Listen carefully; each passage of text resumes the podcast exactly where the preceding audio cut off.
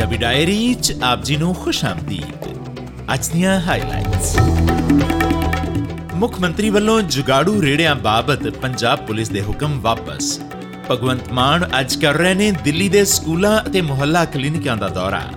ਪੰਜਾਬ ਸਰਕਾਰ ਨੇ 184 ਸਿਆਸੀ ਅਤੇ ਧਾਰਮਿਕ ਹਸਤੀਆਂ ਤੋਂ ਸੁਰੱਖਿਆ ਵਾਪਸ ਲਈ।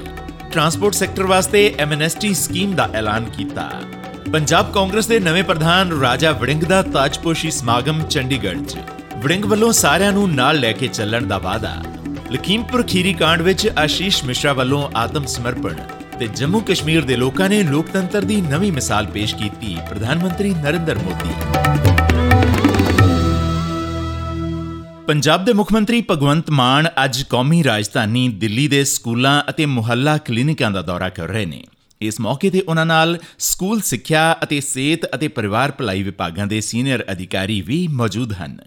ਮੁੱਖ ਮੰਤਰੀ ਦੇ ਦੌਰੇ ਦਾ ਮਕਸਦ ਸਿਹਤ ਅਤੇ ਸਿੱਖਿਆ ਖੇਤਰਾਂ 'ਚ ਪ੍ਰਚਲਿਤ ਮਾਡਲਾਂ ਤੋਂ ਜਾਣੂ ਹੋਣਾ ਹੈ। ਮੁੱਖ ਮੰਤਰੀ ਦਫ਼ਤਰ ਦੇ ਬੁਲਾਰੇ ਨੇ ਦੱਸਿਆ ਕਿ ਪੰਜਾਬ ਦੇ ਸਿਹਤ ਅਤੇ ਸਿੱਖਿਆ ਦੇ ਬੁਨਿਆਦੀ ਢਾਂਚਿਆਂ ਵਿੱਚ ਦਿੱਲੀ ਮਾਡਲ ਲਾਗੂ ਕੀਤਾ ਜਾਣਾ ਹੈ। ਮੁੱਖ ਮੰਤਰੀ ਨੇ ਪਹਿਲਾਂ ਸਵੇਰੇ ਕਾਲਕਾ ਜੀ ਵਿੱਚ doctor Ambedkar institute of excellence ਦਾ ਦੌਰਾ ਕੀਤਾ। ਇਸ ਤੋਂ ਬਾਅਦ ਮੁੱਖ ਮੰਤਰੀ ਭਗਵੰਤ ਮਾਨ ਦਿੱਲੀ ਦੇ ਆਪਣੇ ਹਮਰੁਤਬਾ ਅਰਵਿੰਦ ਕੇਜਰੀਵਾਲ ਨਾਲ ਮਿਲ ਕੇ ਚਿਰਾਗ ਐਨਕਲੇਵ ਦੇ ਗ੍ਰੇਟਰ ਕੈਲਾਸ਼ ਵਿਖੇ ਮੁਹੱਲਾ ਕਲੀਨਿਕਾਂ ਦਾ ਦੌਰਾ ਕਰਨਗੇ। ਇਸ ਤੋਂ ਬਾਅਦ ਸਰਕਾਰੀ ਸਰਵੋਦਯ ਬਾਲ ਵਿਦਿਆਲਿਆ ਚਿਰਾਗ ਐਨਕਲੇਵ ਦਾ ਦੌਰਾ ਕੀਤਾ ਜਾਏਗਾ।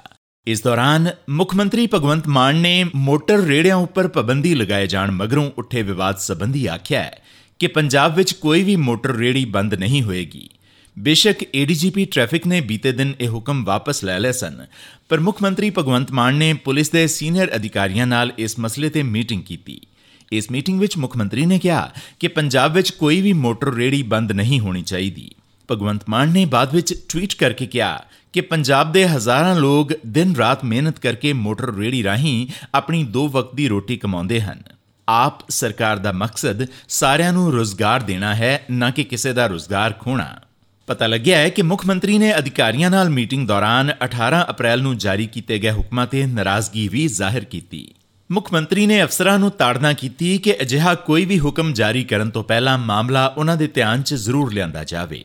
ਜ਼ਿਕਰਯੋਗ ਹੈ ਕਿ ਏਡੀਜੀਪੀ ਟ੍ਰੈਫਿਕ ਨੇ 18 ਅਪ੍ਰੈਲ ਨੂੰ ਜੁਗਾੜੂ ਰੇੜੀਆਂ ਬੰਦ ਕਰਨ ਦੇ ਹੁਕਮ ਦਿੱਤੇ ਸਨ। ਇਹਨਾਂ ਹੁਕਮਾਂ ਮਗਰੋਂ ਲੋਕਾਂ 'ਚ ਰੋਸ ਫੈਲ ਗਿਆ ਸੀ ਤੇ ਪੰਜਾਬ ਦੇ ਸ਼ਹਿਰਾਂ ਵਿੱਚ ਮੋਟਰ ਰੇੜੀ ਮਾਲਕਾਂ ਨੇ ਪ੍ਰਦਰਸ਼ਨ ਸ਼ੁਰੂ ਕਰ ਦਿੱਤੇ ਸਨ। ਇਸ ਦਾ ਪਤਾ ਲੱਗਦੇ ਹੀ ਮੁੱਖ ਮੰਤਰੀ ਨੇ ਟਰਾਂਸਪੋਰਟ ਮਹਿਕਮੇ ਨੂੰ ਤਲਬ ਕਰ ਲਿਆ ਅਤੇ ਉਸ ਤੋਂ ਤੁਰੰਤ ਬਾਅਦ ਪੁਲਿਸ ਨੇ ਆਪਣੇ ਹੁਕਮ ਵਾਪਸ ਲੈ ਲਏ। ਇਸੇ ਦਰਮਿਆਨ ਮੁੱਖ ਮੰਤਰੀ ਭਗਵੰਤ ਮਾਨ ਦੀ ਅਗਵਾਈ ਵਾਲੀ ਆਪ ਸਰਕਾਰ ਨੇ ਦੂਜੇ ਗੇੜ ਵਿੱਚ 184 ਸਿਆਸੀ ਅਤੇ ਧਾਰਮਿਕ ਹਸਤੀਆਂ ਤੋਂ 236 ਸੁਰੱਖਿਆ ਮੁਲਾਜ਼ਮ ਵਾਪਸ ਲੈ ਲਏ ਹਨ। ਪੰਜਾਬ ਪੁਲਿਸ ਨੇ ਤਕਰੀਬਨ 53 ਸਾਬਕਾ ਵਿਧਾਇਕਾਂ ਤੋਂ ਸੁਰੱਖਿਆ ਵਾਪਸ ਲਈ ਹੈ, ਜਿਨ੍ਹਾਂ ਵਿੱਚ ਸ਼੍ਰੋਮਣੀ ਅਕਾਲੀ ਦਲ ਦੇ 20 ਸਾਬਕਾ ਵਿਧਾਇਕ ਅਤੇ ਕਾਂਗਰਸ ਦੇ 26 ਸਾਬਕਾ ਵਿਧਾਇਕ ਸ਼ਾਮਿਲ ਹਨ। ਇਸੇ ਤਰ੍ਹਾਂ ਸ਼੍ਰੋਮਣੀ ਗੁਰਦੁਆਰਾ ਪ੍ਰਬੰਧਕ ਕਮੇਟੀ ਦੇ ਕੁਝ ਮੈਂਬਰਾਂ ਕੋਲੋਂ ਵੀ ਸੁਰੱਖਿਆ ਮੁਲਾਜ਼ਮ ਹਟਾ ਲਏ ਗਏ ਹਨ। ਕੁਝ ਹੋਰ ਸਾਬਕਾ ਵਜ਼ੀਰਾਂ ਦੀ ਸੁਰੱਖਿਆ ਵੀ ਵਾਪਸ ਲਈ ਗਈ ਹੈ।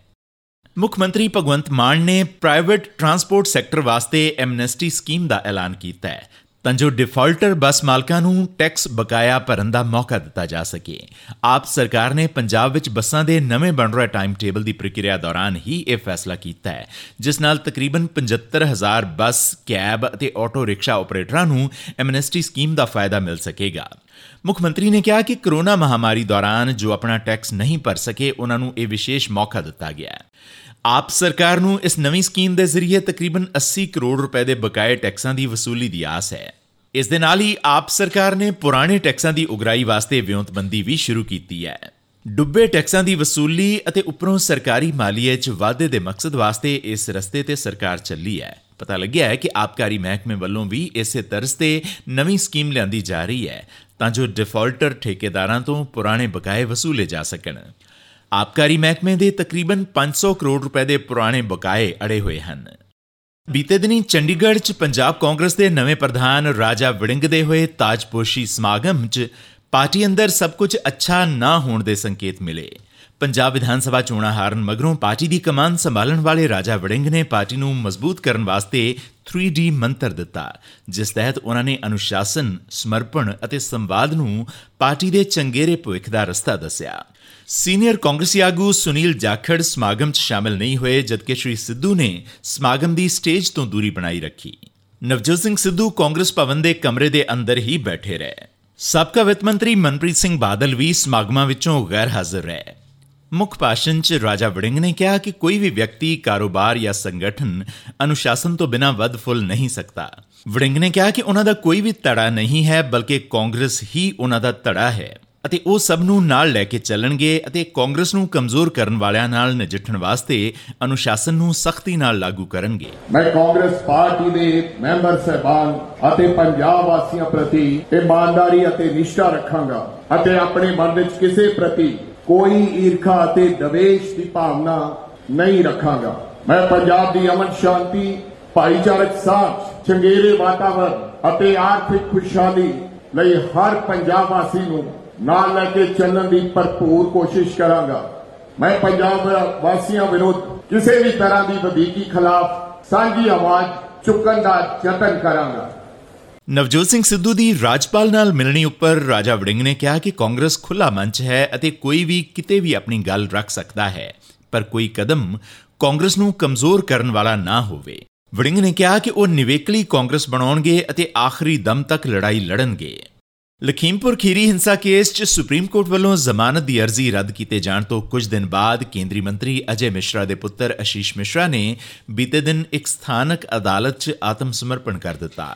ਅਸ਼ੀਸ਼ ਦੇ ਵਕੀਲ ਨੇ ਕਿਹਾ ਕਿ ਸਾਨੂੰ ਇੱਕ ਹਫ਼ਤੇ ਦਾ ਸਮਾਂ ਦਿੱਤਾ ਗਿਆ ਸੀ ਅਤੇ ਸੋਮਵਾਰ ਨੂੰ ਮੋਹਲਤ ਦਾ ਆਖਰੀ ਦਿਨ ਸੀ। ਇਸ ਲਈ ਉਹਨਾਂ ਨੇ ਇੱਕ ਦਿਨ ਪਹਿਲਾਂ ਆਤਮ ਸਮਰਪਣ ਕਰ ਦਿੱਤਾ ਹੈ। ਜੰਮੂ ਕਸ਼ਮੀਰ 'ਚ ਧਾਰਾ 370 ਹਟਾਏ ਜਾਣ ਮਗਰੋਂ ਪਹਿਲੀ ਵਾਰ ਜੰਮੂ ਕਸ਼ਮੀਰ ਪਹੁੰਚੇ ਭਾਰਤ ਦੇ ਪ੍ਰਧਾਨ ਮੰਤਰੀ ਨਰਿੰਦਰ ਮੋਦੀ ਨੇ ਕਿਹਾ ਕਿ ਜੰਮੂ ਕਸ਼ਮੀਰ ਲੋਕਤੰਤਰ ਤੇ ਦ੍ਰਿੜ ਸੰਕਲਪ ਦੀ ਨਵੀਂ ਮਿਸਾਲ ਪੇਸ਼ ਕਰ ਰਿਹਾ ਹੈ ਅਤੇ ਇੱਥੇ ਪਿਛਲੇ 2-3 ਸਾਲਾਂ 'ਚ ਵਿਕਾਸ ਲਈ ਕਈ ਪਹਿਲ ਕਦਮੀਆਂ ਕੀਤੀਆਂ ਗਈਆਂ ਨੇ।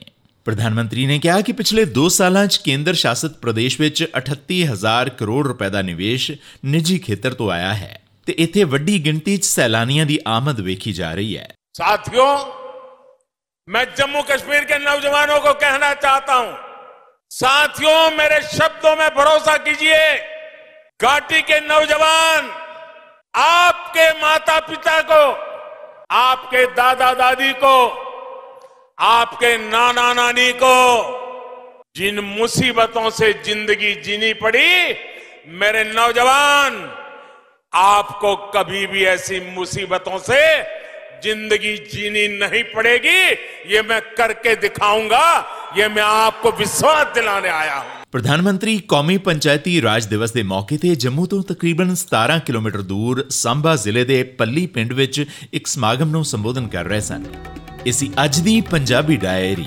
ਤੁਹਾਡਾ ਦਿਨ ਸ਼ੁਭ ਰਵੇ। ਹੁਣ ਇਜਾਜ਼ਤ ਦਿਓ।